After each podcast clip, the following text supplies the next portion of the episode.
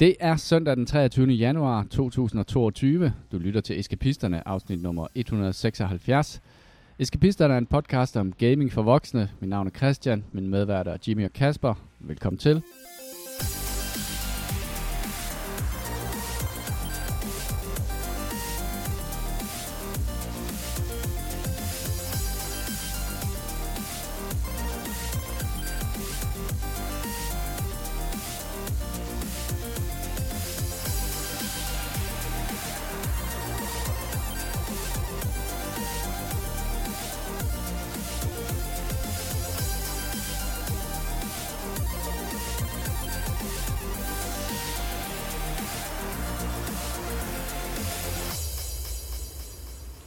Lød det ikke meget bedre at sige øh, 2022? Mm, 22, 22. 20, 20, 22. 2022 Det tror jeg vil være, men pludselig kender det nogle gange, så kommer man i tvivl om noget, man siger masser af gange. Jamen det er fordi, du har været vant til at sige 2020 Ja. og 2021. 22, Det der var betyder- ikke sa- samme rytme i Det det. betyder, at min hjerne er et andet sted i dag, så det er vigtigt at kigge på nogle rutinemæssige opgaver og finde på nye måder at gøre det samme på. Ja. Jeg er moden til det nu. og det, Jeg har, var lederskab bullshit bingo. Pladen fuld der. jeg, prøver lige, jeg skal lige ud og have optaget en video, hvor jeg sidder ude i min bil og giver dig, giver dig den her visdom. Fortæl, fortæller dig, hvorfor du bare skal sige fra. Snakker vi Martin Thorborg nu? Ja, Det- det, gør. Men øh, 2022 er jo et interessant tal, men er der nogen af jer, der kan udtale 68 milliarder dollars? Det lyder som Microsoft-penge. Det lyder som Microsoft Monies. Mm. Ja, jamen, Fuck, øh, det er mange penge. vi skal snakke om det. Det skal Det er vi nødt til. Det er den største nyhed af dem alle. Det er der, hvor vi har været tættest på at lave en særudgave. Tættest på, siger jeg dig. tættest. Tæt på. Vi var virkelig tæt på. Vi Hvad- snakkede faktisk om, der var ved at arrangere det. Og så gjorde vi det ikke. Nej. Hvad Det var skulle vi fordi, sige? det var Men fordi vi er eftertænksomme. Men det er fordi, vi, er jo- vi, er jo, øh, vi er hvad det hedder, gaming podcast versionen af Weekendavisen. Yes. Vi lader lige øh, alle, hele den, den daglige øh, nyhedsrulle der rulle hen over historien. Breaking Og news så- for lige lov at løbe rundt af sig. Så, så, så samles vi her, og så fortæller vi, hvad det virkelig hvad det i virkeligheden betyder, det Vi- her. Det, det fede er jo, at man kan bare gå og nuppe alle guldkornene, og så sige det, at, at det er det, weekendavisen faktisk gør, at de bare sidder og venter. Ah, Ja, så Det er i hvert fald det, jeg har tænkt mig at gøre. Lad mig så sige det sådan. Sådan er det her i weekend-podcasten. Nå, øh, Microsoft har købt Activision Blizzard, for King. 68 milliarder dollar, hvilket Ja. svarer til 440 En sjov milliarder ting. danske kroner, Ja, øh, hvilket altså, svarer til 11 storebælts der fik vi journalistenheden på. Åh, det var godt. Hvor Det mange der- jumbo-jetter er det? Det er, det der- over, det er, helt, det er over 100.000 spidser, uh, hvor jeg er. Det, der er sjovt ved den her nyhed, jeg har jo, øh, min bedste ven arbejder hos Microsoft, Mm. og han sendte mig den til ligesom... Jeg arbejder da ikke hos Microsoft. Oh, det gjorde Oh, emotional damage. øhm, Hvad hedder det? øhm, Og det sjove var, at han sender mig den et par timer før, at det ligesom breaker på resten af nettet. Hvilket er lidt sjovt, fordi hvis man ser nyheden og går ind og læser den, Så du er med andre ord pisseri på aktier nu, eller hvad? Ja. Ja, jeg skulle lige så Nej, sige, nej, hvis fordi du ikke er det- det, så er du. Nej, men det der er det sjove ved den, det er, at øh, jeg tror, den breaker den 18. januar, Mm. men selve nyheden, den har været ude siden den 14. Det Har den det? er Hvorfor ret lavede vi så ikke en særudgave inden? What? Jamen, Hvorfor er der ikke nogen, der har, der har er, ikke lagt nogen, mærke der, har, der er ingen, der har øh, snuppet den nyhed op før den 18. Det er ret sjovt, fordi nyheden er dateret den 14. De Jeg kiggede på den og det er en fejl. Det Hvem gider jeg betale? ikke noget af. Det er for Nå, men det siger noget om journalister så. Ja. Hvad skete, og, der, og os. hvad skete der den 14. Det er mange penge. Det er sammen mange penge. Øh, og hvad Det betyder er det? Bulgariens Jimmy? øh, BNP. ja, det er Bulgariens BNP. Som der var en, der havde, øh, havde været inde og kigge på, så har øh, Microsoft på det tidspunkt, de vælger at lave det her opkøb, et øh, quick øh, tradable assets eller ready cash beholdning på 133 milliarder dollars. De har med andre ord ikke behøvet at flytte noget rundt. De har bare rakt ned i lommen og taget, hvad de havde, og så har de sagt, værsgo. Og de kan gøre det samme i morgen igen. Og de gør det en gang til. Okay. De har mange penge. Øhm, der, der var selvfølgelig der er masser af hot takes på det her, ikke? Øhm, jeg, jeg synes, for, skal vi snakke om det så for os for gamer, fordi det var det første, jeg tænkte på. Ja. At jeg kom til at tænke på, øh, fordi det her kommer til at betyde altså endnu mere for Game Passet. Men det fede ved det er, at det virker som, at vi står nu i en situation, medmindre der er en eller anden højesteret, der griber ind på et eller andet tidspunkt i forhold til at ikke. Men vi står nu i en situation, hvor i modsætning til den, da Netflix kom, og så begyndte der ligesom at være nogle andre, jeg kan ikke huske, hvem den første breakout tjeneste var, hvor det, Nå, vi laver også vores, vi laver også vores. Disney var en af de første, Ja. ja. tror jeg. Øhm, men så kommer her med, med Microsoft, som jo bare rent øh, køber så store ting, hvor at det er sådan, okay, hvem har ellers tænkt sig at lave en streaming service? Fordi EA gav jo bare op, og var sådan, nå, men øh, man kan også få det som en del af Game Pass. Ja. Ja. Og Ubisoft også nu med. Origin, ja. Ja. ja. Det- Altså, det er, jo, det er jo helt vanvittigt. Hvad har vi Øh, tilbage? Vi har Take-Two, vi har Sony, vi har det der Embracer Group, Tencent. Tencent. Øh, EA, som, Ja. altså hvis vi skal se, men det er allerede en del, altså, de var bare en del af ja. Game Pass, ikke? ja, præcis. Ja. Men for os kommer det jo til at betyde, at vi kan få World of Warcraft, Candy Crush, uh, Call of Duty Du sælger den godt. ind i vores Game Pass. Uh, eller at de 10.000 mennesker, som de jo også har, altså det er jo 10.000 menneskers arbejde, som de kan dirigere hen på noget andet. Hvis de kan jo være, de siger, ah, vi synes, det der Call of Duty der, det vil jeg gå lidt for meget, øh, der er ved at gå lidt for meget Napoleons soldater i den. Øh, måske vi skal prøve at lave noget andet, og de er jo pisse dygtige. Så, så på den måde kan man sige, at det her det blev først eksekveret i 23, ikke? Øh, fordi det skal igennem en masse øh, formel øh, lov, øh, lovbehandling og sådan nogle ting, så de, øh, så de ikke øh, bliver dømt for at have en monopol. Men når det så kommer, så øh, kan man nok godt forvente, at de spil ikke længere kommer på PlayStation. Øh, man kan sige, det som jeg tænkte, det er, jamen det er... um, Spørgsmålet er, om det kommer til at ske, fordi hvis man kigger på Microsoft ellers generelle øh, strategi, så har de jo øh, i form, øh, da, da Satya trådte til som Microsoft CEO, har Microsoft jo virkelig bevæget sig fra at være den der meget lukkede øh, institution til faktisk at embrace rigtig meget open source. Så jeg tror måske, at der godt kan gå hen, at de rent faktisk skal se, altså, at de måske ikke lukker sig så meget om sig selv. Det vil tiden jo selvfølgelig vise. Og man kan jo også se, at faktisk at Sony måske også er begyndt at se skriften på væggen omkring det, og det kunne så måske også være hjulpet. fordi Sony udgiver også deres spil på PC. Ja, præcis. Ja. Altså det. Ja. man, man kan håbe, at det betyder noget, men altså, men samtidig kan Microsoft også være sådan, nå, men vi, ah, er det ikke Intel lidt irriterende, at der er en andre kontroller? Altså, det, det er jo, Jo.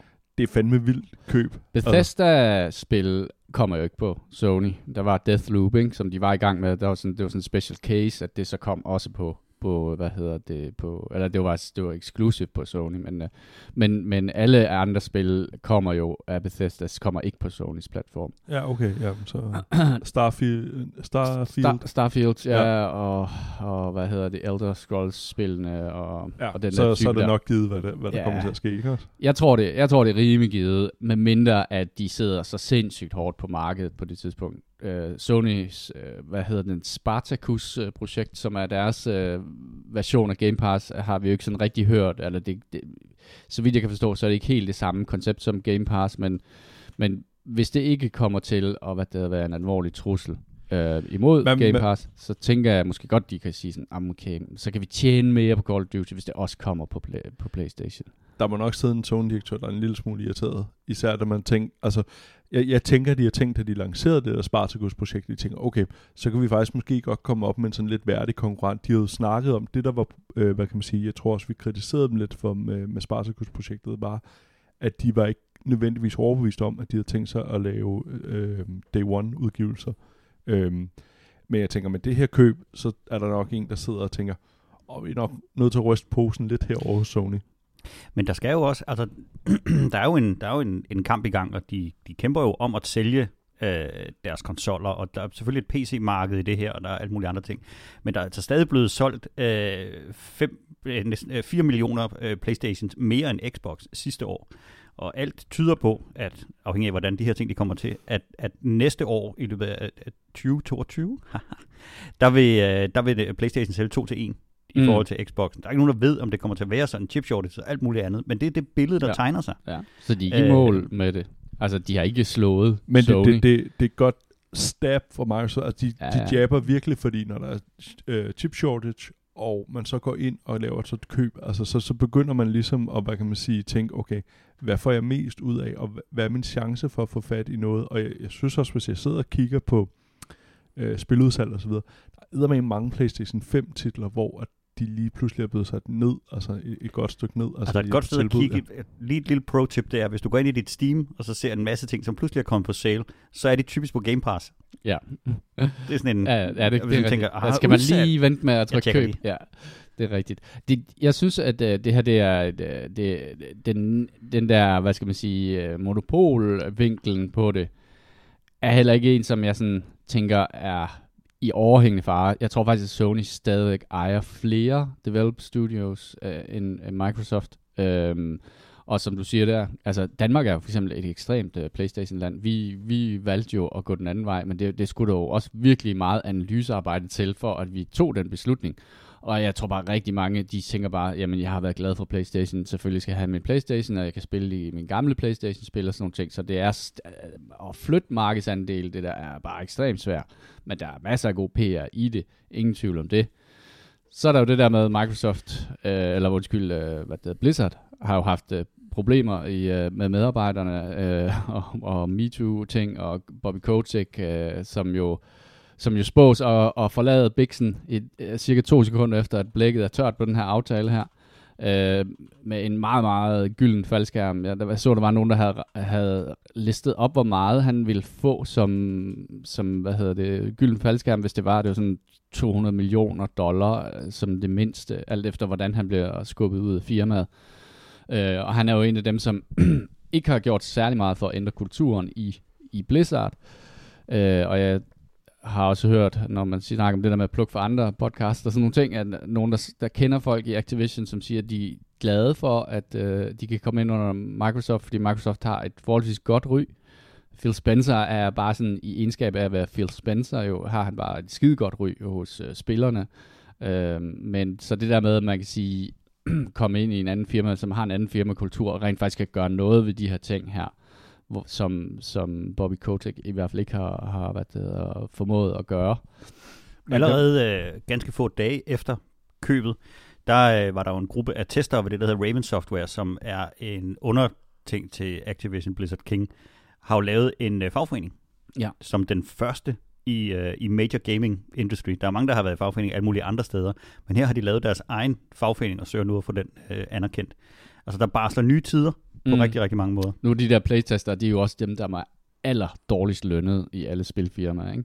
Og særligt i USA, øh, der har været nogle historier om, at de nærmest øh, sprang frokosten over, fordi de ikke havde råd til at hvad det hedder, spise øh, frokost. Det er jo virkelig det der, altså praktikantjobbet inden for, for, for spilindustrien. Det er den måde, der er nogen, altså... Ja, foden du- indenfor du og runner. alt det der. Ja, ja, ja, præcis. Ja. Det er virkelig runnerjobbet, altså fordi at det er, hvis du vil, nu havde vi jo Jonas med sidste uge, der, hvor at det jo er jo, hvis du ikke har en naturvidenskabelig øh, uddannelse, eller er udviklet eller noget, hvor du ligesom kommer ind af den anden vej, eller du er Det er. Så det at komme ind og være spildesigner, øh, altså, og det er jo en, medmindre man er med til at starte studiet, er det jo en rigtig svær vej at gå, fordi det er jo, altså, øh, jeg vil gerne være den næste Steven Spielberg.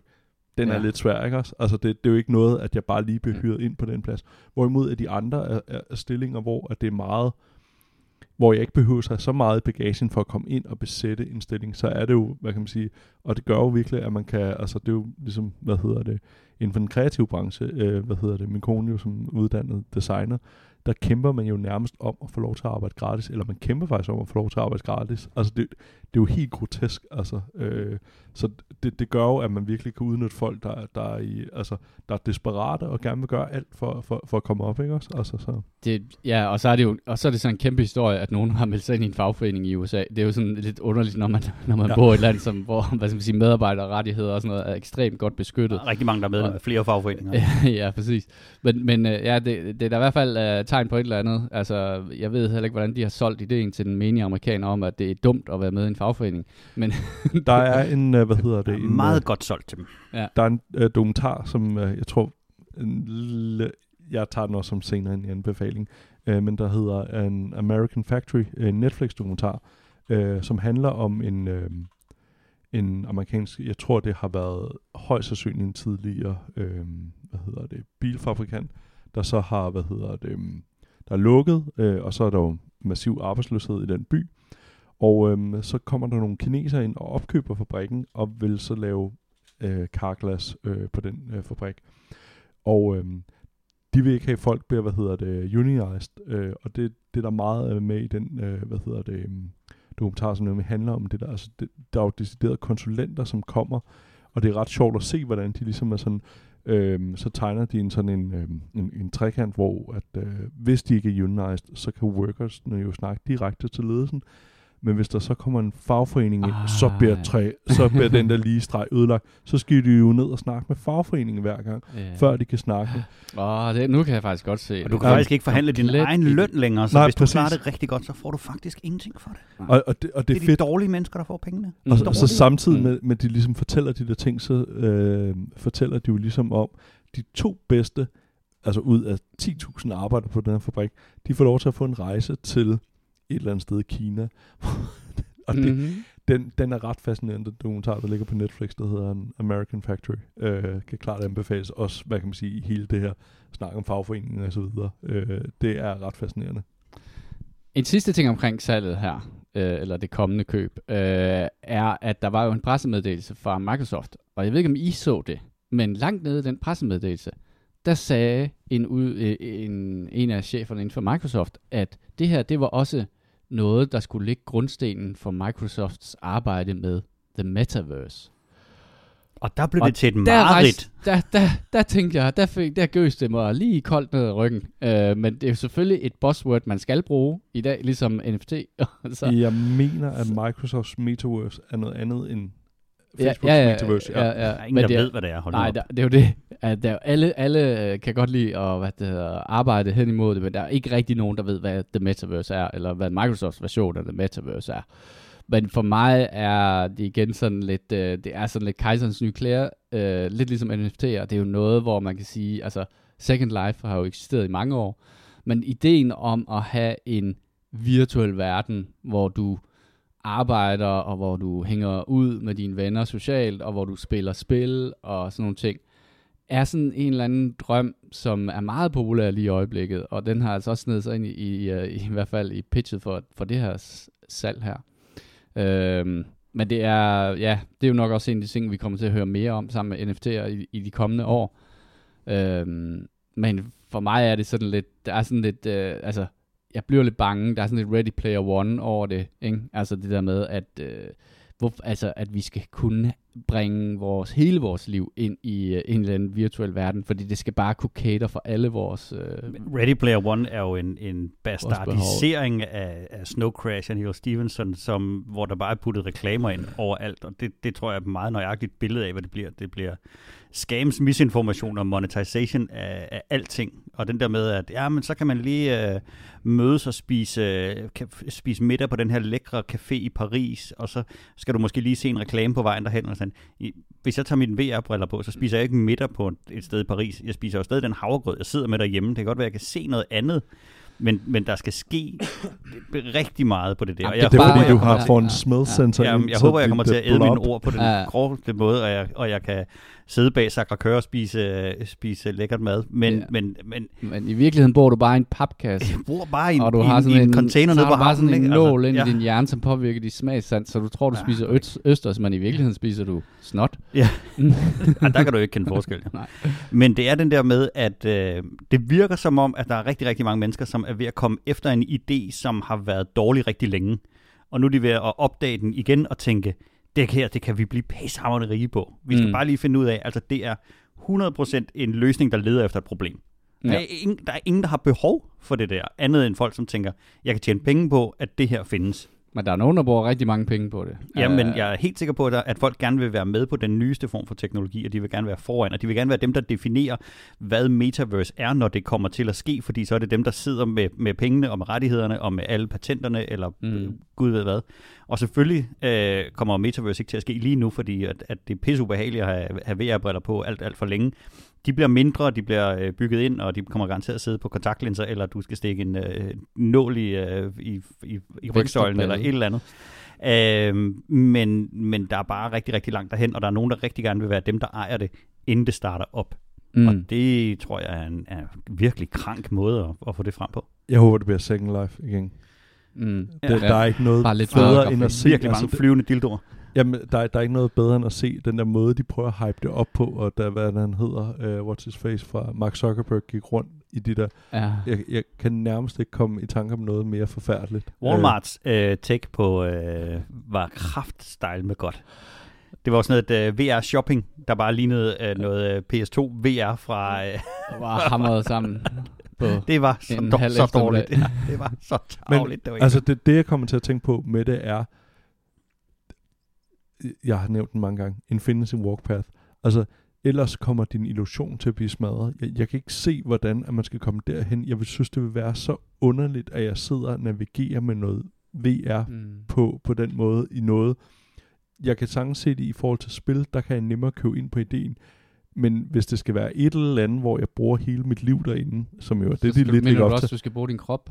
Ja, altså ellers så tænker jeg, så ryger den der illusion omkring det. Altså, Jamen, der tror jeg, fra, at jeg skal f- se på Mark Ja. Zuckerbergs fucking åndssvage ansigt. Jamen, hans- kørestol bliver kæmpestort i Metaverse. Ja, ja, ja men jeg tror, de er satser på, ja, de satser på, at åh, hvor dejligt, fordi inde i spil, der har jeg bare, hvad det hedder, en gudekrop, øh, og ser ud fuldstændig som jeg vil, og jeg har de nye Nike Jordans på, selvom jeg ikke har råd til at købe dem i virkeligheden. Så har de altså, altså ikke set, når vi laver character creation i spil. Nej. Nej, Nike har jo været ude og sige, at det vil sælge virtuelle sko, som du lige kan have på, i, ja. når du hænger ud, eller er i Fortnite, eller det er et mareridt, det der. Men det er, jo- Øh. man kan jo se, altså for eksempel Fortnite er jo en, en form for metaverse, ikke? Folk går til koncert derinde, og folk hænger ud socialt, og hvad det hedder, øh, Om de, de træder jo, altså den der, det der mismatch, det går de jo længere og længere i, og det tror er sidste gang, du sagde, at, at hvis man kigger ind i Fortnite nu i forhold til hvis, for et par år siden, så er det bare, så det ligner overhovedet ikke det samme, og det sidste jeg har hørt, det er, at øh, alle, hvad hedder det, de her fra Arcane og League of Legends, bliver karakterer i Fortnite nu. Så det her mashup med sådan noget øh, Ja. ja. greatest hits af, af de her ting, det, man kan, der er jo noget fedt ved, at du kan spille den karakter, du synes er fed. Har du Mm. lyst til at være The Rock derinde, så kan du være det. Har du lyst til at være en fra Arcane, kan du det. Har du lyst til at være Spider-Man, så kan du det. Det er der jo et eller andet cool i, at man kan, man kan vælge sine skins så frit. Men rigtig langt hen ad vejen, så er det jo skins. Mm. Jamen, og, og det passer ind i den verden, Ja. og den genre af spil. Fordi hvis jeg Altså sidder Elder og spiller... Med, med, med Spider-Man er lidt Nej, weird, ikke? Det er lidt mærkeligt, ja. Og det er jo netop der, hvor man siger, så giver Metaverse jo ikke nogen mening, hvis jeg render rundt med en middelalderkriger, og så har han en Nike Air Jordans på, og, og The Rock. Og så ligner altså- det jo bare Game of Thrones. Ja, ja, ja. ja skal der Starbucks i hånden, Altså, altså. jeg har glemt øh, kaffekoppen, øh, før de, øh, da de sagde cut. Øh, ja, øh, spændende, spændende, spændende. Øh, og øh, de sagde også, at de var ikke færdige med at købe. Så der kommer nok noget mere. Jeg tænker, hvis de sådan skal styrke deres portfolio over for Sony, så uh, burde det næste køb jo nok være en eller anden japansk spiludvikler. Fordi det er måske der, hvor de ikke uh, har så, står så stærkt, ikke? Jeg bryder mig ikke om, at øh, jeg synes, der er et eller andet ubehageligt ved, at de bare har gået ud som, at hvis jeg vil snolde slik, slik og så bare køber et, et, for Den så mange penge, at de bare havde det i deres lommer. Det, det, det synes jeg, der er noget ubehageligt over på Jeg elsker, at der er sådan et sted, hvor der er sådan en, en væg fyldt med spiludviklere, og så går du ned og tænker, meget har jeg råd til, skal jeg den og den. Mm. Handelen... Øh. Hvor meget har jeg så tilbage for nu? Du har stadig for... Okay, Du har stadig flere Jamen, så penge, tager end jeg lige Konami med, så. Ja. Ja. Så tager Konami, Har stadig flere og så penge tager end jeg nogen. Sega. Hvor meget har jeg nu? stadig Du flere er penge end stadig- Gud. Ah, okay, jamen, hvis jeg så bruger lidt mere. Åh, ej, vent lige, for du skal også huske at købe Nintendo i morgen. Ja. Så det skal du også lige. Ja, Jamen, du skal have råd til Nintendo. Ja. Jamen det, det har du også råd til. Du behøver sikkert at spare op til i morgen. Nå, Ja, okay. hvad har jeg så? Hvad har jeg mere? Jamen, du, du har købt det hele. Hvad kommer det til at bet- at betyde? Altså helt kortsigtet, der tænker jeg jo, fed ting på Game Pass. Ja. Jeg er med på, at, øh, at late stage capitalism bliver et, et øh, forfærdeligt sted, og, og, og det her, det ender ligesom i autobranchen, eller fødevarebranchen, eller alt muligt. Alt ligegyldigt, hvorhen vi kender, jamen, så er det, så er det fire-fem firmaer, der ejer alt. Mm. Men man kan også kigge på, at man synes, det var forfærdeligt, da Disney de gik ind og købte Pixar, de købte Marvel, og de købte alt muligt andet. Men det, som de rent faktisk har gjort, øh, det er jo, at de har produceret noget af det vildeste content nogensinde. Mm. Altså, da Disney tog Marvel-filmene, Jesu Christo, der gav de den altså gas. Da de, Og købte, da de købte Star Wars, der begyndte de at producere noget af det mest originale og, og, Ja. og tunge indhold, man nogensinde har set. Så, så jeg er med på, det, at, at monopol er en, en forfærdelig ting, men, men i de her tilfælde, der virker det ikke til, at det er købt op af sådan noget, altså det er jo ikke Coke Brothers, der har, der har købt det her, og nu begynder at hælde diesel direkte i blodet på alle mennesker, fordi at, at de hader verden. Der er jo, de lader til også at være, være opmærksom på, at hvis du har et godt produkt, får du flere kunder. Mm. Mm. Og hvis du bliver ved med at komme med gode produkt, så holder du dine kunder. Altså, jeg, jeg tænker også, at, hvad kan man sige, nu øh, kvæg den der øh, anbefaling, du kom med, den der loading, der, hvad hedder det, øh, den der dokumentar på DR omkring øh, dansk spiludvikling, peger jo også hen i den retning af, at AAA-spil er bare rigtig, rigtig, rigtig dyre. Øhm, vi er nået hen til et sted, hvor det at få noget til at se rigtig, rigtig godt ud, det kræver rigtig, rigtig mange mennesker. Så det gør måske, at, hvad kan man sige, spilbranchen beder, jamen, altså, du kan ikke komme som en lille studie og lave et kæmpe altså AAA-hit. Du er nødt til at fokusere på nogle andre ting. Så det gør måske, at der er mere, hvad kan man sige, mulighed for, hvad kan man sige, enten går man, øh, hvad hedder det, Disney-vejen og øh, kommer ind der og, og laver, være med på en lille brik på en kæmpe produktion, eller også er man med til, hvad kan man sige, den mere kreative del, og laver ikke at det andet ikke er kreativt, men også, altså, man, man laver nogle andre ting. Altså, mm. det, det, det bliver nogle andre ja, produkter ja, det, på en ja, eller anden ja, måde. Ja, men det var det, jeg mener. Altså, skal, har de købt Activision for, at de skal blive ved med at lave øh, et Call of Duty hver eneste år? Eller, eller er det her måske også en mulighed for at sige, "Men lad os, også, lad os prøve at lave noget andet? Øh, fordi vi skal også have noget, altså, jeg ved ikke, hvordan Call of Duty-franchisen er. Den har haft ups and downs og sådan nogle ting, men det er jo bare sådan en, det er Op det ene år, ned det andet år. Op det ene år, ned det andet år. Hvor mange Alt efter, om det er subscribers er det, eller- uh, Game Pass har nu? Oh, Øh, jeg jeg ved tænker. ikke. men men Ja. det er faktisk en ting, hvor jeg tænker, at øh, noget af det her, øh, jeg tænker, Game Pass, det er lidt for billigt. Og jeg, altså, altså øh, i forhold til, hvad du får, øh, og jeg har en fornemmelse af, at 25 hurtige millioner. 25 millioner, at Gange Ga- 10 dollars Ja, ja. Øh, om måneden. Ja, ja, det er rigtigt. Det- men de skal jo have tjent de der f- 68 milliarder tilbage. Ikke? Ja, ja, ja. Øhm, men det er jo det, som hvor man kan sige, hvis de står i en meget stærk position, så kan de måske også begynde at skrue prisen lidt op. Jeg mener, Netflix er de ikke også sådan... Jo, rimelig- Netflix, øh, er begyndt at skrue op igen. Og skrue op for Ja. ja. prisen der. Og det gør de jo, jo mere, øh, de, jo stærkere de står, jo mere kan de skrue på prisen, ikke? Men det er jo selvfølgelig, men altså, jeg synes sådan generelt øh, sådan forsigtig optimisme omkring det, ikke? Øh, det kan godt være, at det ender med, øh, som Max forudsagde det, men det bliver meget sjovt, rejsen derhen. Max har altid ret. Ja. Men det er jo, hvis man skal sætte den på, som, hvad kan man sige, øh, uden, hvis vi piller alt det andet af omkring monopol og så videre, fordi det, det kan man snakke rigtig meget om, og, og det er jo, hvad kan man sige, noget øh, netop, hvad kan man sige, politisk overbevisning og så videre. Men rent, hvis man kigger på det, så kan det jo være rigtig, rigtig spændende, fordi det er jo rigtig mange penge Microsoft, hvis de bliver kanaliseret sådan ind, at de får mulighed for at afprøve en masse eksperimenter. Altså fordi, i modsætning til, jeg tror også, da Blizzard havde deres storhedstid med World of Warcraft, var det, var det ikke sådan også mængde subscribers, de var oppe på. Men det var jo kun kanaliseret Oh, ned 12 i millioner rundede de i hvert fald i World of Warcraft alene på et tidspunkt, ikke? Det. Men det kom der jo ikke særlig meget, hvad kan man sige, sorry to say, men det kom der altså ikke særlig meget spændende ud af. Det virkede som, om det bare blev fyldt ned i den der pengetang, i de bare stod skovlet. Man kan håbe, at Microsoft bruger det, hvad kan man sige, meget proaktivt til, og hvad kan man sige, ligesom Disney, rent faktisk at lave rigtig mange spændende ting. Det er det, jeg håber. Jeg håber ikke bare, det bliver, hvad kan man sige, okay, men så Minecraft, ja. øh, da de købte Minecraft, var der, var, var, så jeg og tænkte sådan, hvad, hvad delen vil de gøre om det? Er det, det, var, det var, hvad var det, 6 milliarder eller sådan et eller andet, som ham nordmanden han fik? Svenskeren. Eller var han svensker? Ja, sorry. Notch. Øh, Notch, ja. Øh, men det har de jo formået at få rigtig meget ud af den øh, franchise. Jamen, og de har Også meget mere, jeg troede, man kunne ja. presse ud af det. Så ja, altså, de, har lidt historik. De har en god mand, men der, der er også det der med, at Phil Spencer er en god mand, men han er jo ikke en mand, der kommer til at definere Mi- Microsoft eller Game Division øh, for evigt. På et eller andet tidspunkt, så kommer der jo en ny mand, og det er jo også... Der kommer en slipsedreng ind. Jamen det er jo det. Altså kommer der en ind, som siger, hey, hvad, det her det handler om penge, og ikke om gamer. Og vi skal have NFT'er, og nu skal vi rigtig til at tjene penge. Man kan håbe, at vi NFT er lidt Metaverse. Let's go. Ja. Ja. Go, Man kan håbe lidt, at, at det her enten, altså uanset hvad, kommer nok til at være en honeymoon-fase, hvor der kommer noget rigtig meget spændende ud af det i starten.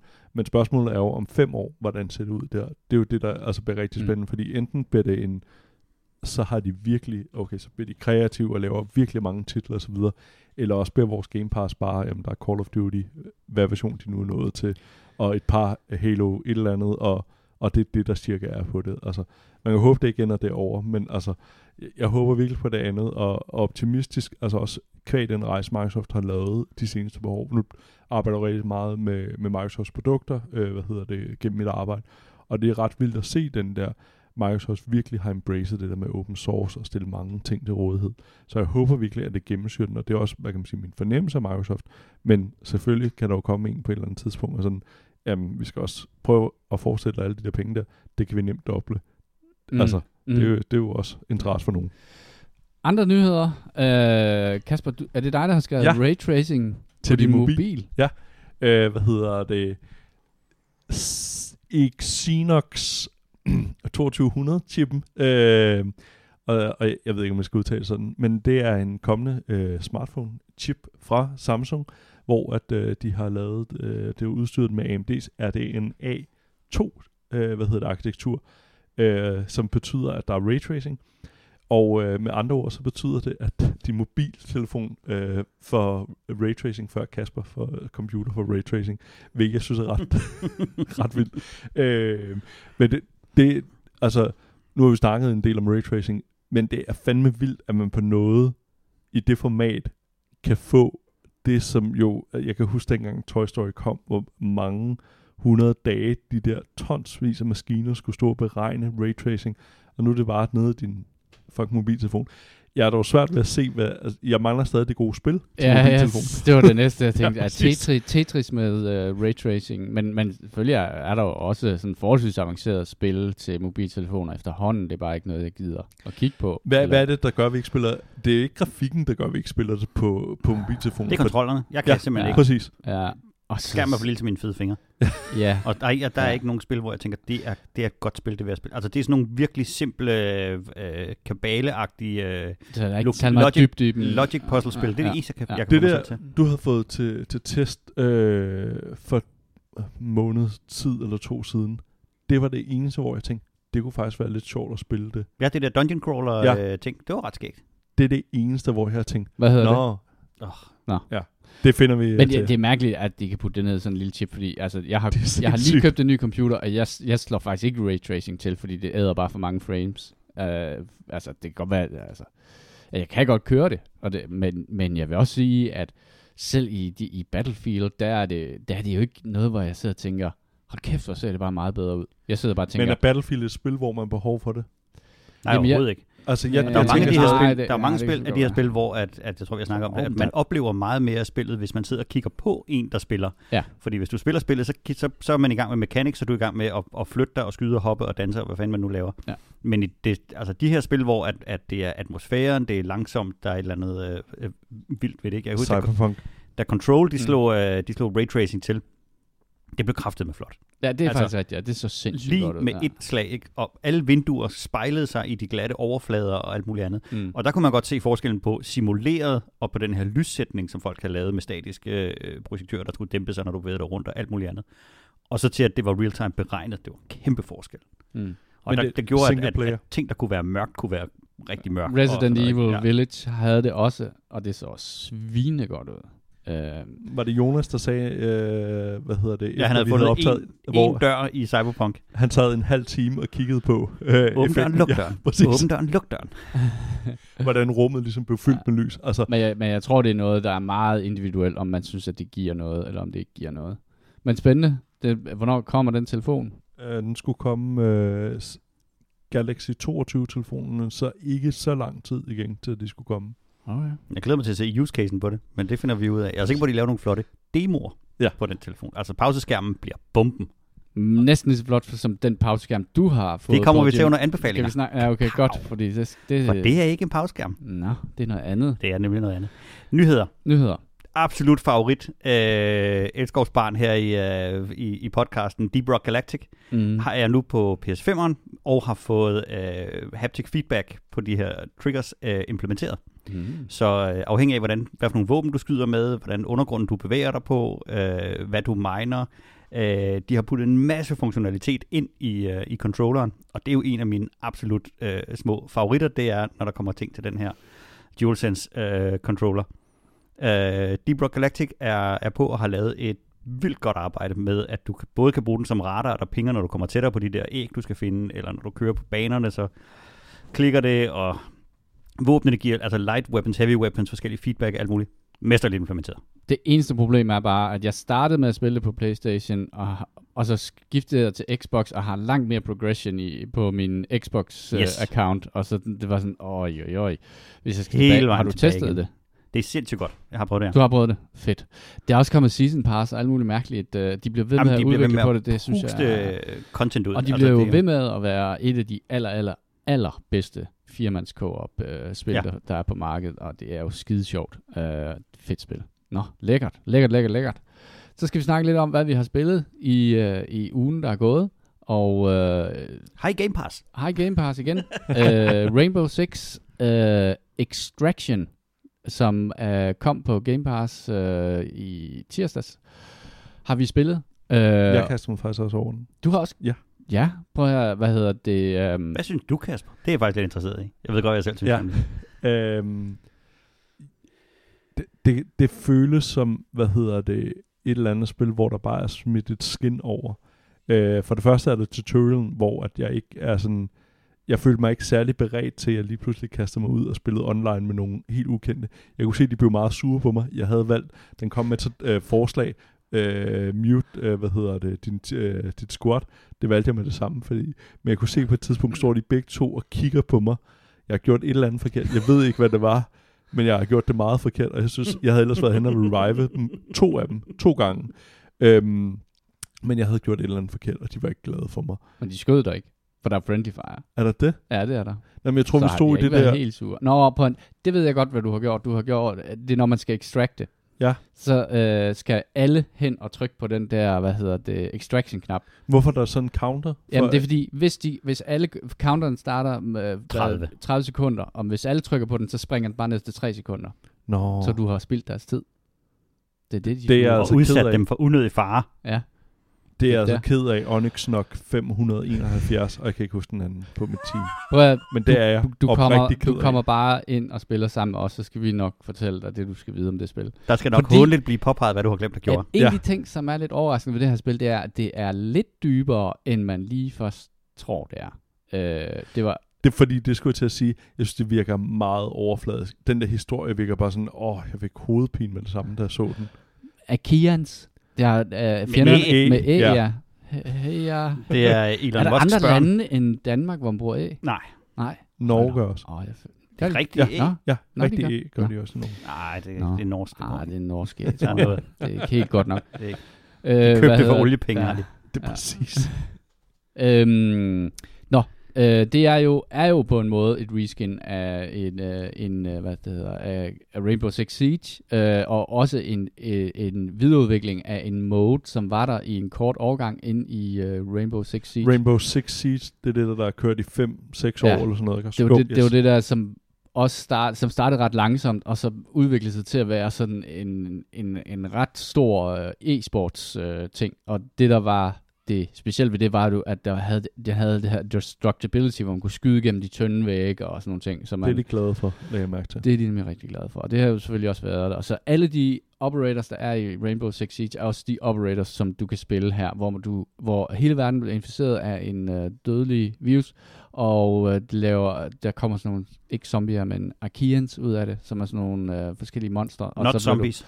så bliver du sat ind i det her øh, forskellige steder for at Det minder øh, meget finde om, ting. øh, øh, hvad hedder det, de der, um, d- med, der, de der infestede ting, der er i øh, Mass Effect-spillene, kommer jeg til at tænke på, de der keys Nå, der. ja, det Også de der ja. spikes, der, der Ja. kommer op af, Ja. af, af jorden der.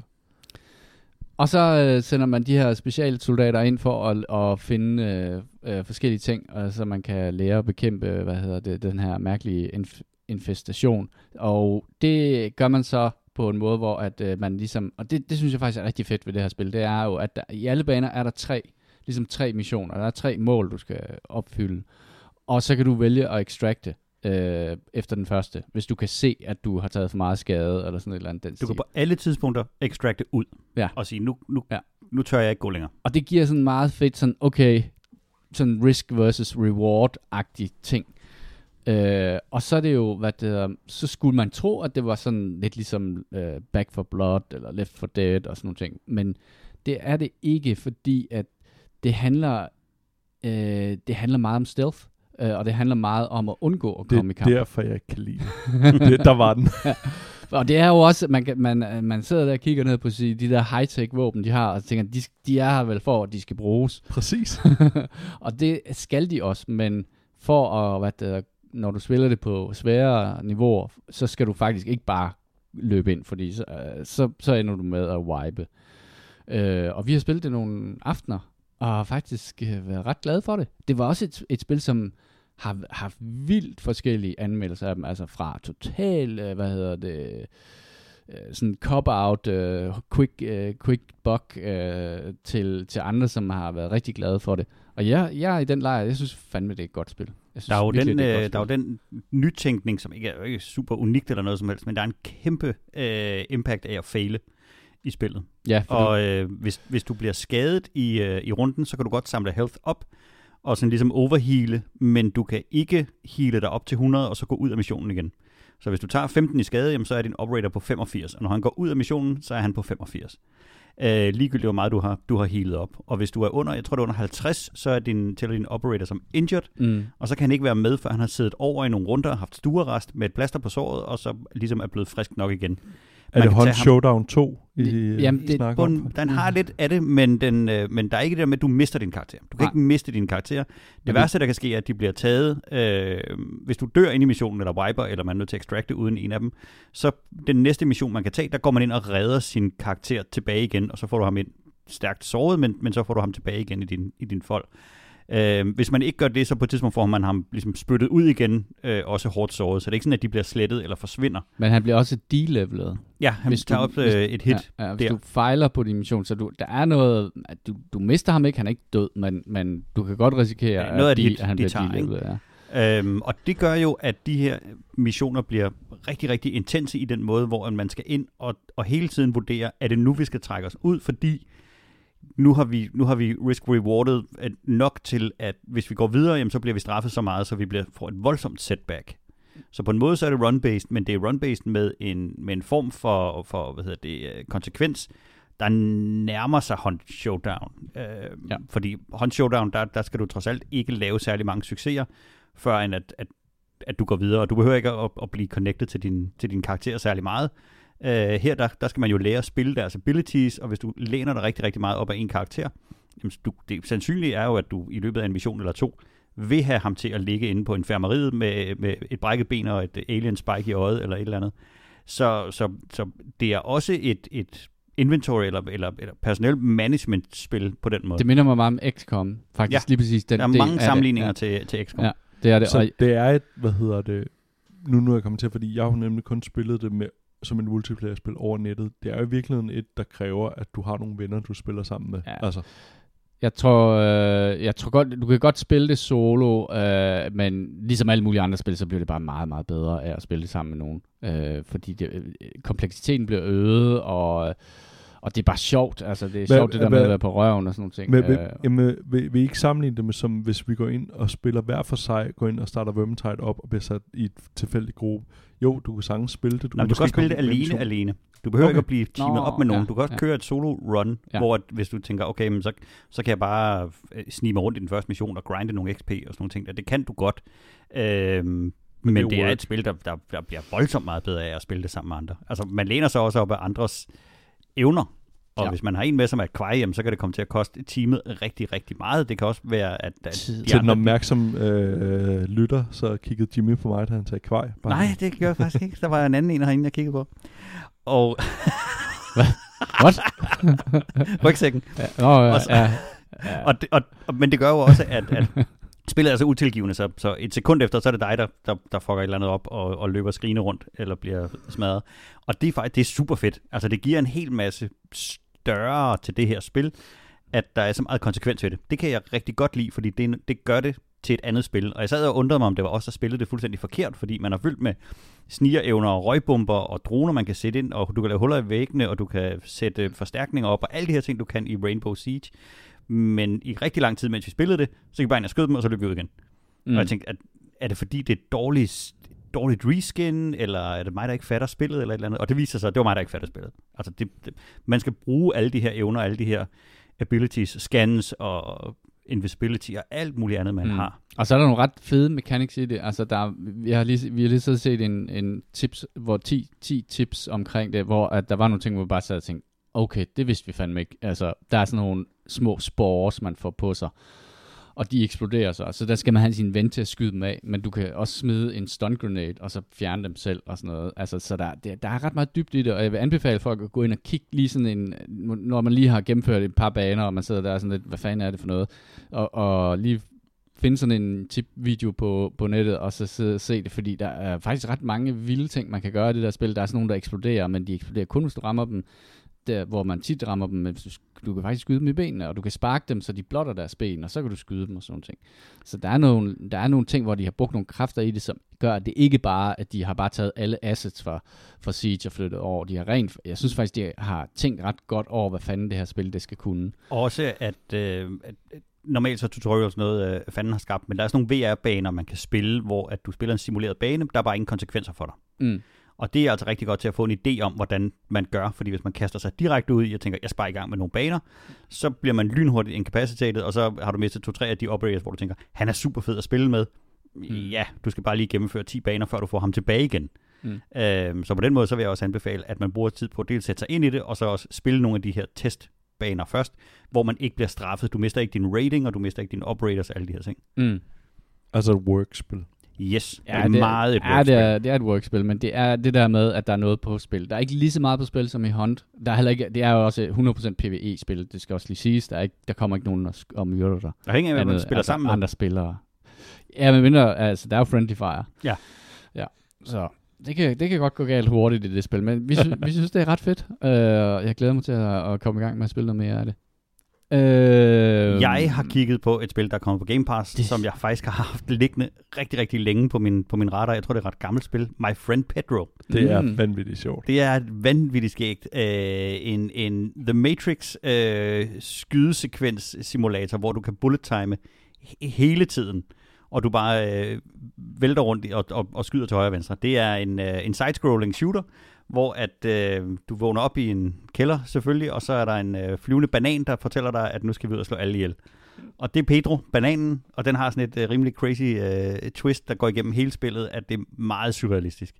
Men ideen er, at du samler en masse våben op, og så laver du en, en masse øh, saltoer i bullet time, og skyder folk med dual sticks og øh, guns akimbo, og, og det er skideskægt og, og, og virkelig, virkelig underholdende. Og jeg kan kun anbefale, hvis man går i gang med det, så bliv lige hængende med det, indtil du når til Petroland.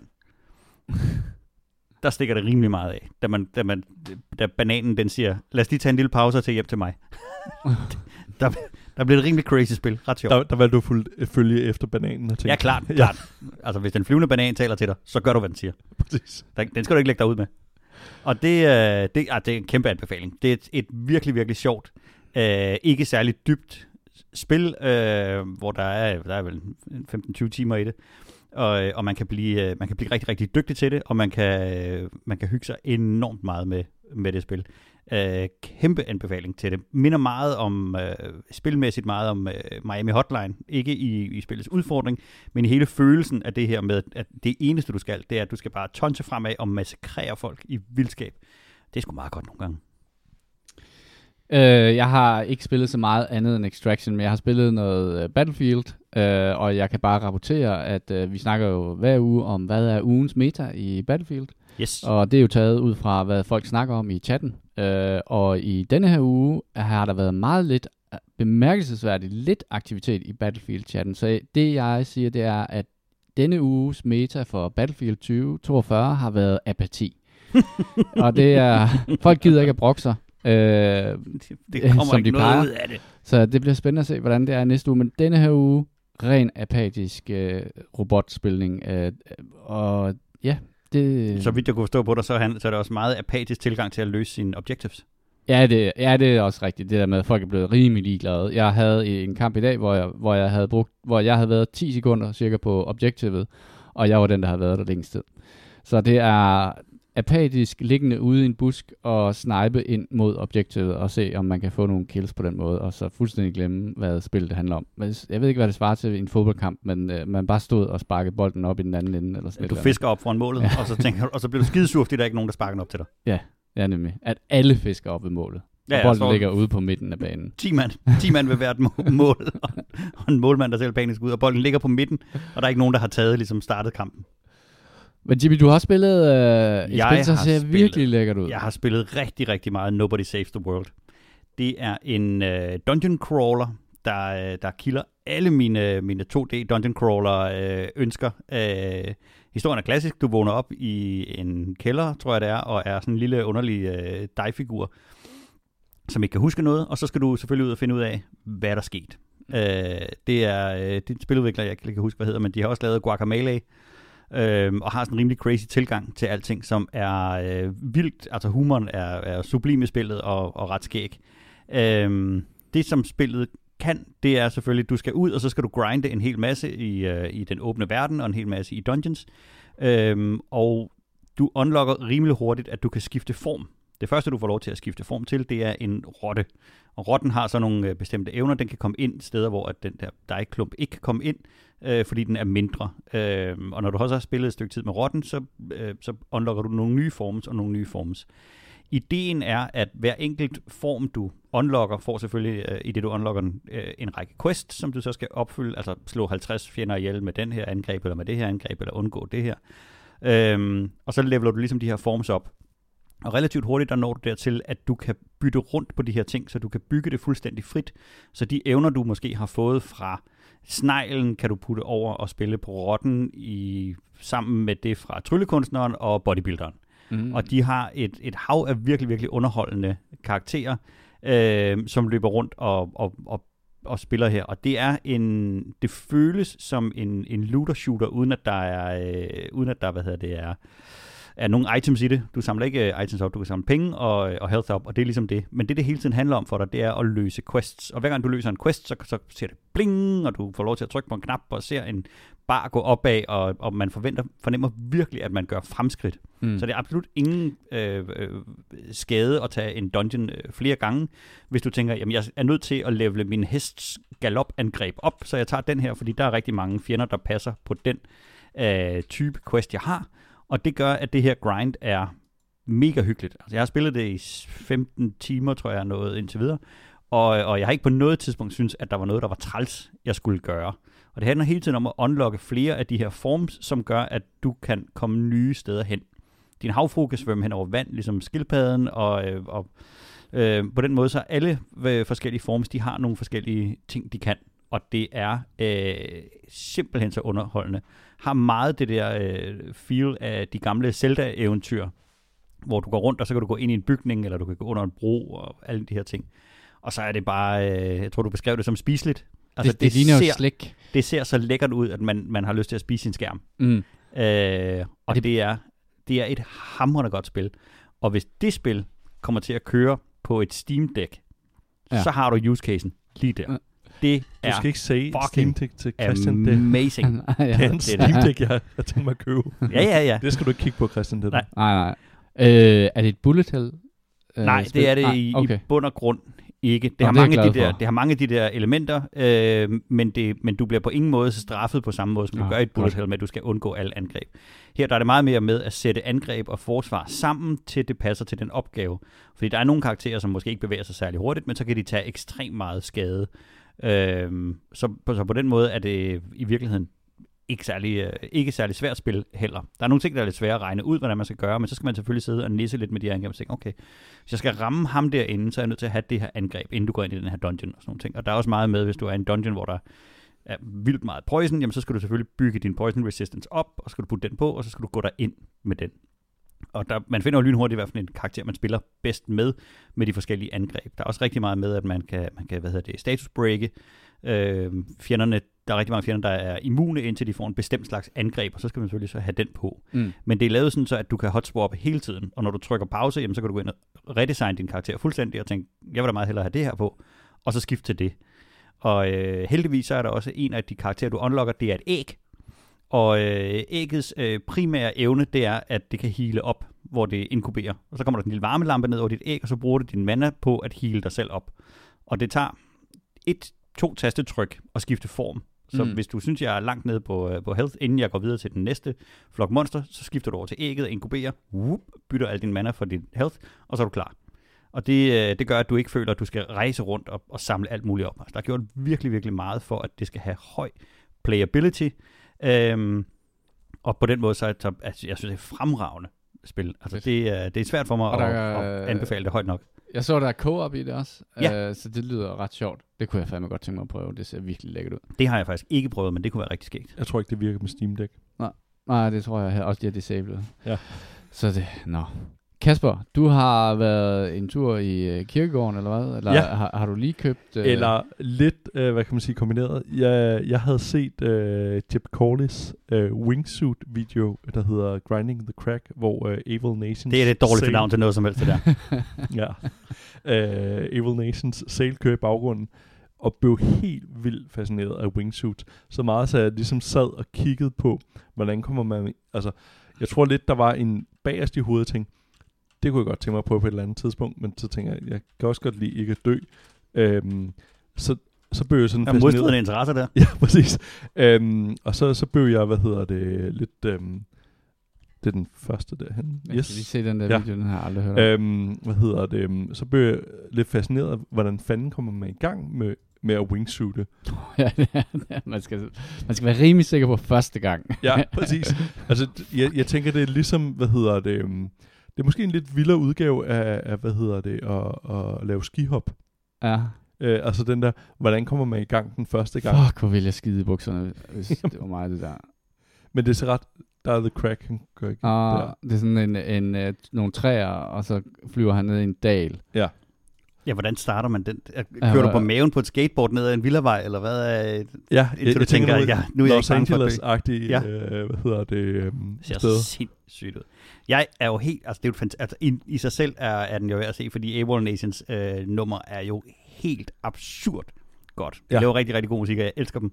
Det, Det, der synes, der er rigtig skægt omkring Sale, så er det, at der er en eller anden superfan af, af AWOL Nation, som har lavet en uh, unofficial uh, video, som har 350 millioner views, og deres egne officielle video til har 200 millioner views. Ja. Så den, og, der er nogle fans, der har lavet en video til det her nummer, som er meget, meget bedre end, end, øh, end bandets egen. Og det er to piger i en have, øh, der har lavet en, en fanvideo. Den er langt Den er bedre. også god. Ja, den er fantastisk. Nå, hvad med Steep? Nå. Var det fedt? Jamen, øh, jeg, jeg grinder, f- øh, f- grinder, jeg, fortæller, jeg iser folk ind til historien. Ah, okay. okay. Øh, men jeg, jeg blev så fascineret af det, og så kom meget tæt på det, så kom det spil, øh, jeg tror det er Ubisoft, Steep, hvor man ligesom blandt andet kan wingsuite, og tænker, fedt, det skal jeg have. Og så købte jeg det, og fik ikke spillet det.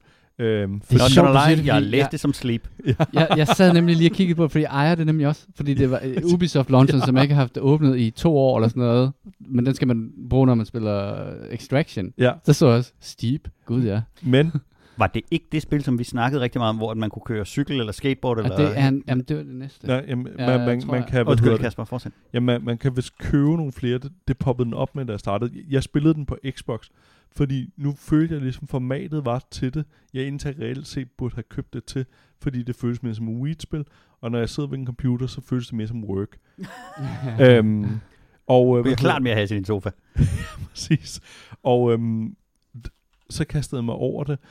Og øhm, d- jeg, jeg, jeg, den var der ikke. Var det det samme? Nej, men- nej Var fordi- det AWOL Nation og, Nej, og dødsdrift? På ingen måde. Jeg, jeg synes, det føltes meget fladt, det spil. Øhm, og jeg tror måske også problemet af min referenceramme for sådan nogle spil er, at jeg kan bare gerne vil spille SSX Tricky-spillet, som er... Øh, Altså, min referenceramme er jo at køre, nogle gange at køre en lille smule hurtigt på cykel. Det, det, det tætteste, jeg nogensinde kommer på sådan noget. Og det brød han mig ikke om.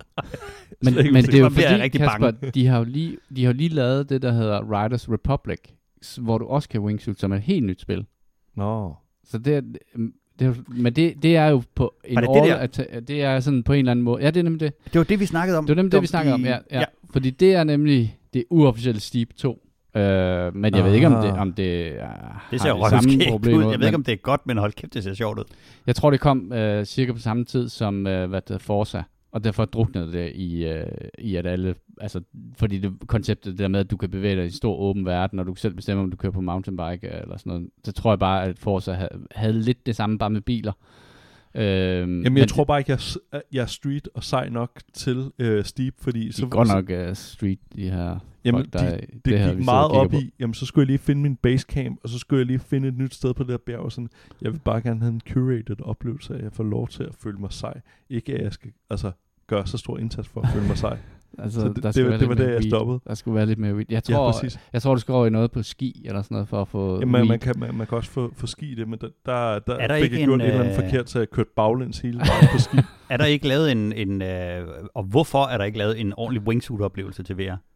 Det er det Åh, oh, vildeste mand. use case i verden. Ej, men bare jeg tænker på det. Jeg har, jeg man, har man, jo, man, jeg man har kan jo vist first, man kan, man kan vist lave first person. Uh, I øvrigt, min genboer fortalte mig om, uh, kring, de havde været inde på, jeg tror det var Danmarks Design Center, hvor de også havde en sådan VR-oplevelse. Men det var sådan et eller andet, hvor man så kører op i en elevator. Ja, Og så går man ud på en den planke. der planke der, så Ja. ja. hente den der kage der. Det, ja, ja men, Sindssygt. prøv, at- jeg skal aldrig prøve det der. Det er simpelthen, jeg får koldsved på hænderne. øh, Bare jeg tror faktisk godt, man kan tage first person i, uh, hvad hedder det, og jeg kan se, der hæ- hænger et, uh, og du må først bruge det, hvis du kan sige navnet. Et hvad? Nå, Index? Ja, okay, Ja. du kunne det den her gang. Der er en wingseat simulator til, øh, til, øh,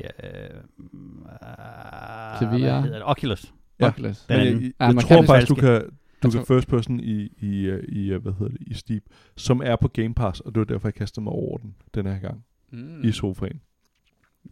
Ja. Fedt. Øh, men lidt mere weed. Ja. For at få dig med. Ja, præcis. Det, men det vi kan være, du skal prøve det der C6 Tricky. Riders Republic. Så. Jeg, men jeg er villig til at give en chance, men så bliver jeg nok bare nødt til at, at kigge mig selv i øjnene og indse, at uh, det er et weed game, som jeg skal købe til, til konsollet. Normalt har jeg jo altid været sådan, når jeg skal have en ting til PC, så kan jeg købe det til konsollerne. Men uh, jeg, jeg er ved at bløde lidt op og, og ligesom kan se, at det kan forskellige ting. Det er også mere weed at ligge i sofaen, Præcis. når man skal spille spil. Mount Wingsuit til, øh, til indeksen for dårlige anmeldelser. Nå. Nå, så det... Ej, det er også derfor, jeg ikke skal spille det. Det skal være Det rigtig ligner godt. døden for, for højdeskræk, det her. altså, det, Og der, er, Du ikke, altså, der er også sådan en bjergbestigning, der, jeg tror det hedder Climb, sådan en bjergbestignings øh, ting til, Sim. øh, til, ja, sim til, øh, til øh, VR.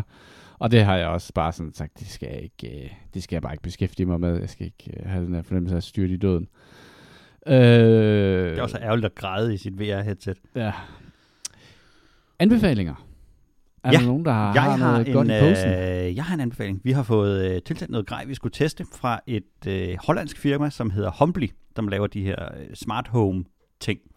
Øhm, og det, som de havde sendt, var nogle øh, sådan lyskæde, der kan skifte farve og pære, og man kan sætte op alt det her, man kobler til sin, sit smarte hjem.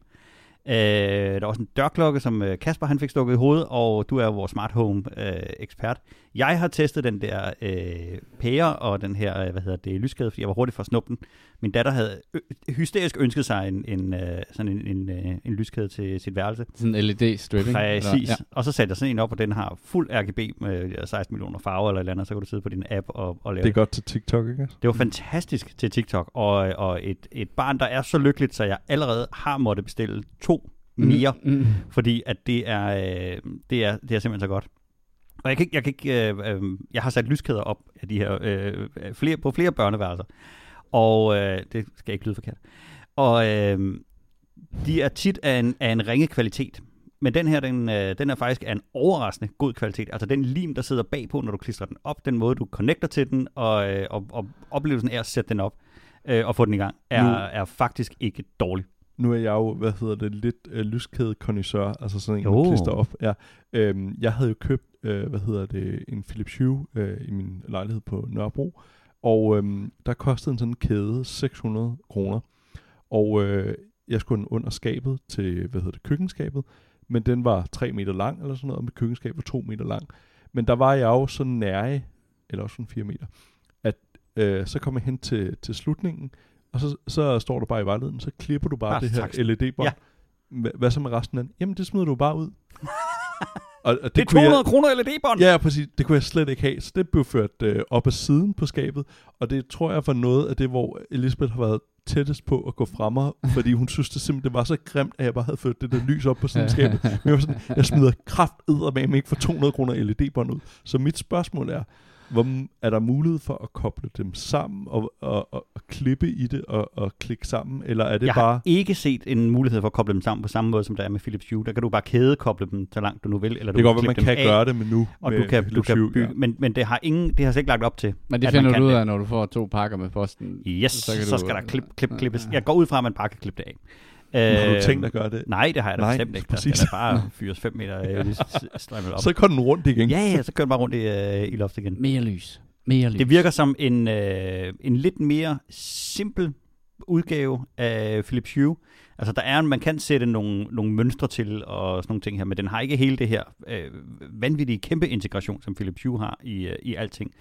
Øh, hvilket er jo øh, skidt, hvis man er mega smart home connoisseur, hvilket er meget godt, men til gengæld meget godt, hvis du skal sætte det op til et barn for eksempel. Fordi mm. interaktionen med Philips Hue er absurd besværlig. Og jeg har øh, Philips Hue flere steder, men det gør også, at jeg er nødt til at have tre forskellige apps. Fordi hvis jeg vil have nogle af de funktionaliteter, jeg godt kunne tænke mig, så er jeg nødt til at bruge en tredjeparty app. Den tredjeparty app skal have lov til at tunnele ind i min Philips Hue control. Altså, det, Philips Hue er, er, er ret paradoxalt, fordi det er vanvittigt, altså hvor godt tænkt det er, hvor, hvad muligheder der er i det.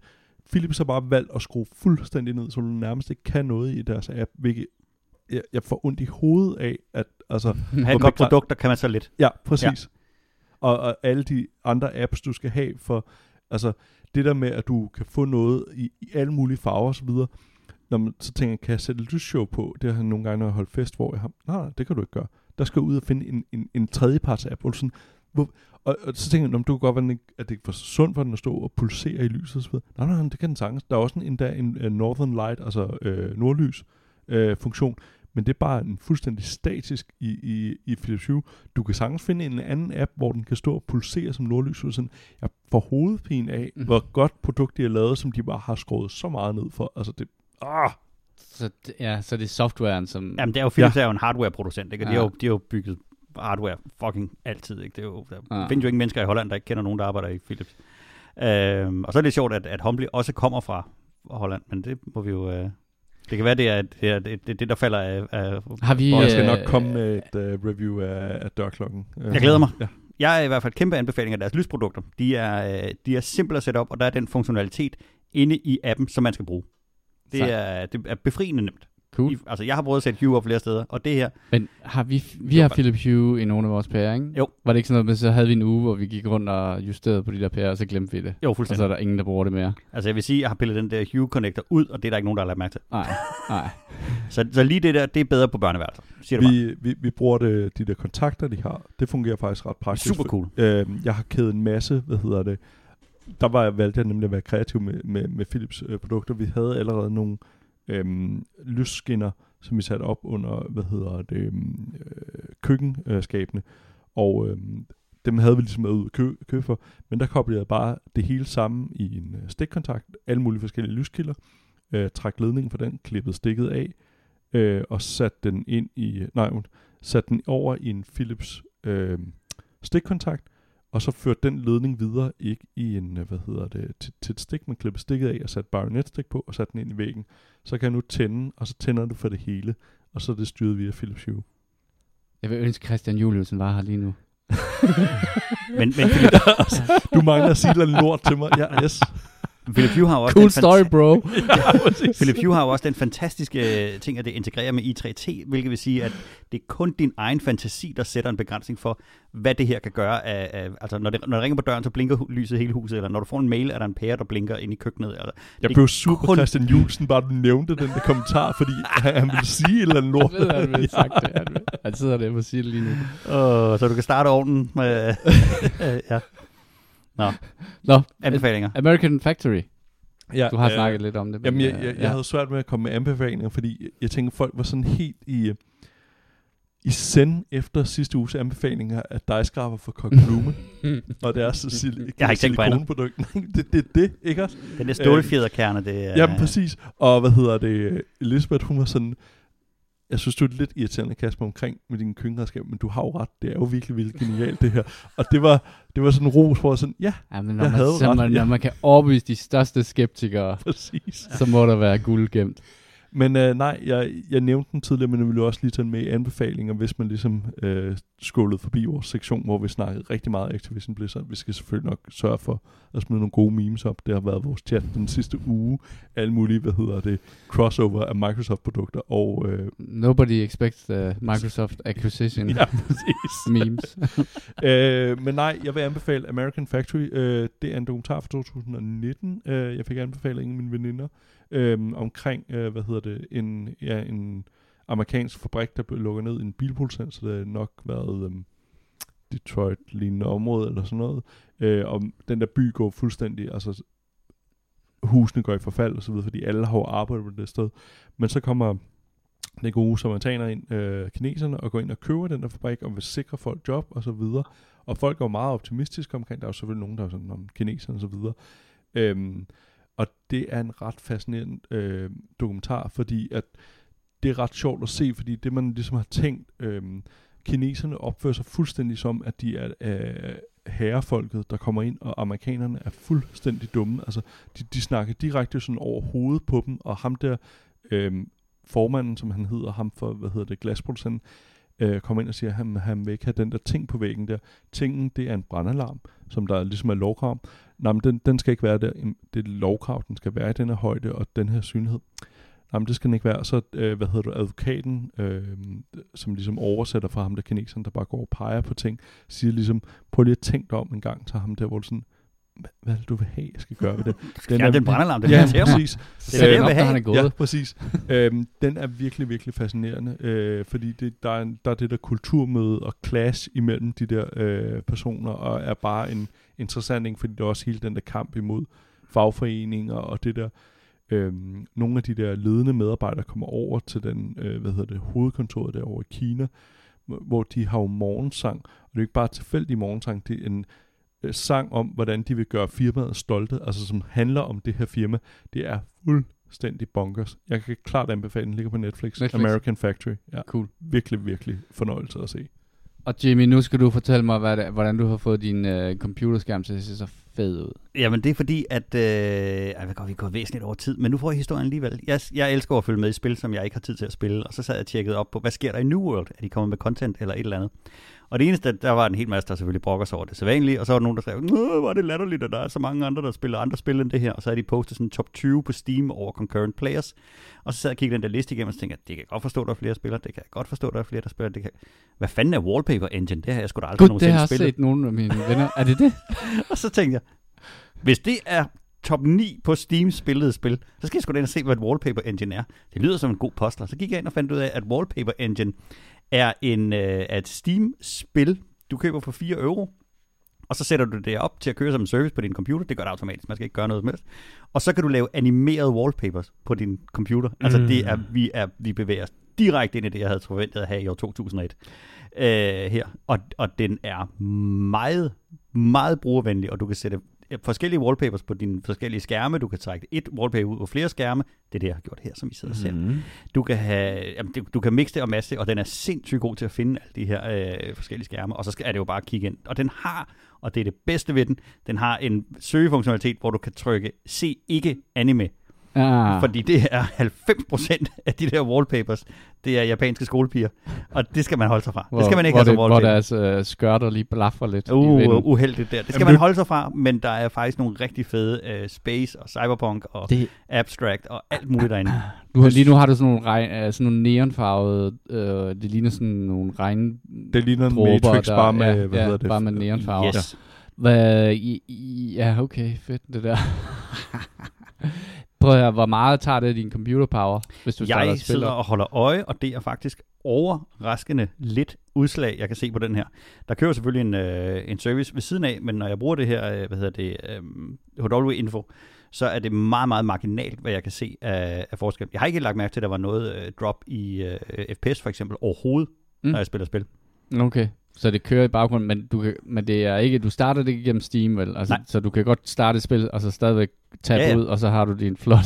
Og så har jeg stadig min flotte. Nu har jeg sat en, øh, en neon solopgang på, ja, som øh, den er sidder, meget alle sammen sidder og nyder her. Ja, Ja. det er dejligt. Ja, men det er var stærkt misundelig over. Det er lidt ligesom uh, skærmens version af RGB-belysning i, nede i dit uh, kabinet. Jeg kan godt Øh. få den til at matche RGB-belysningen i mit kabinet. Jeg kan også få den give sådan et manometer, der, øh, der reagerer på, hvor meget... Øh, og det vil måske være godt til en podcast, øh, især fordi, Ja. at man ikke kan høre øh, noget som helst. Men så hvis man sætter den op, så...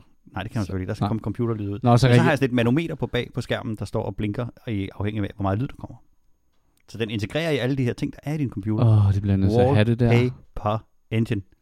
Det skal jeg have. 20 år efter, jeg havde forventet, at jeg havde det, opdager jeg det. Det kan godt være, det har været ude i 20 år, men det har jeg ikke opdaget. Stærkt. Købt. Stærk anbefaling der til sidst. Øhm, husk, at øh, du kan finde os på eskapisterne.dk og alle de andre steder, man finder sine podcasts. Du kan også skrive til os, og det kan du gøre på vores Gmail. Det er escapistpodcast.gmail.com med forslag til spil eller emner. Det var alt for denne udgave af Escapisterne. Hvis du synes, at podcasten er god, så del den lige med dine venner. På vegne af Jimmy, øh, Kasper og mig selv, tak fordi I lyttede med.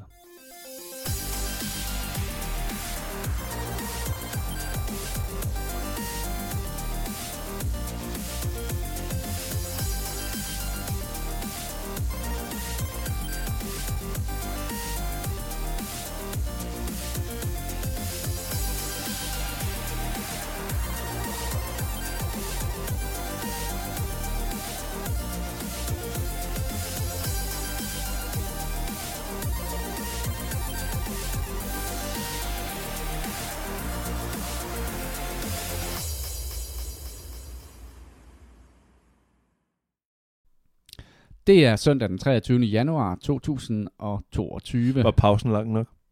Du lader, Kasper. Men- og lige pludselig kom jeg i tvivl om, om uh, hvordan man udtalte årstallet 2022. Det er også, der, 2022. der er en 23. undervurdering. 2022. Jamen, du skal ikke til 2022. 23. 2022. 2022. Ja. Nej. 2022. 2022, Hold det er sådan en forfærdelig CBS-sprog. 2022. Okay, okay, okay, okay. 2K22.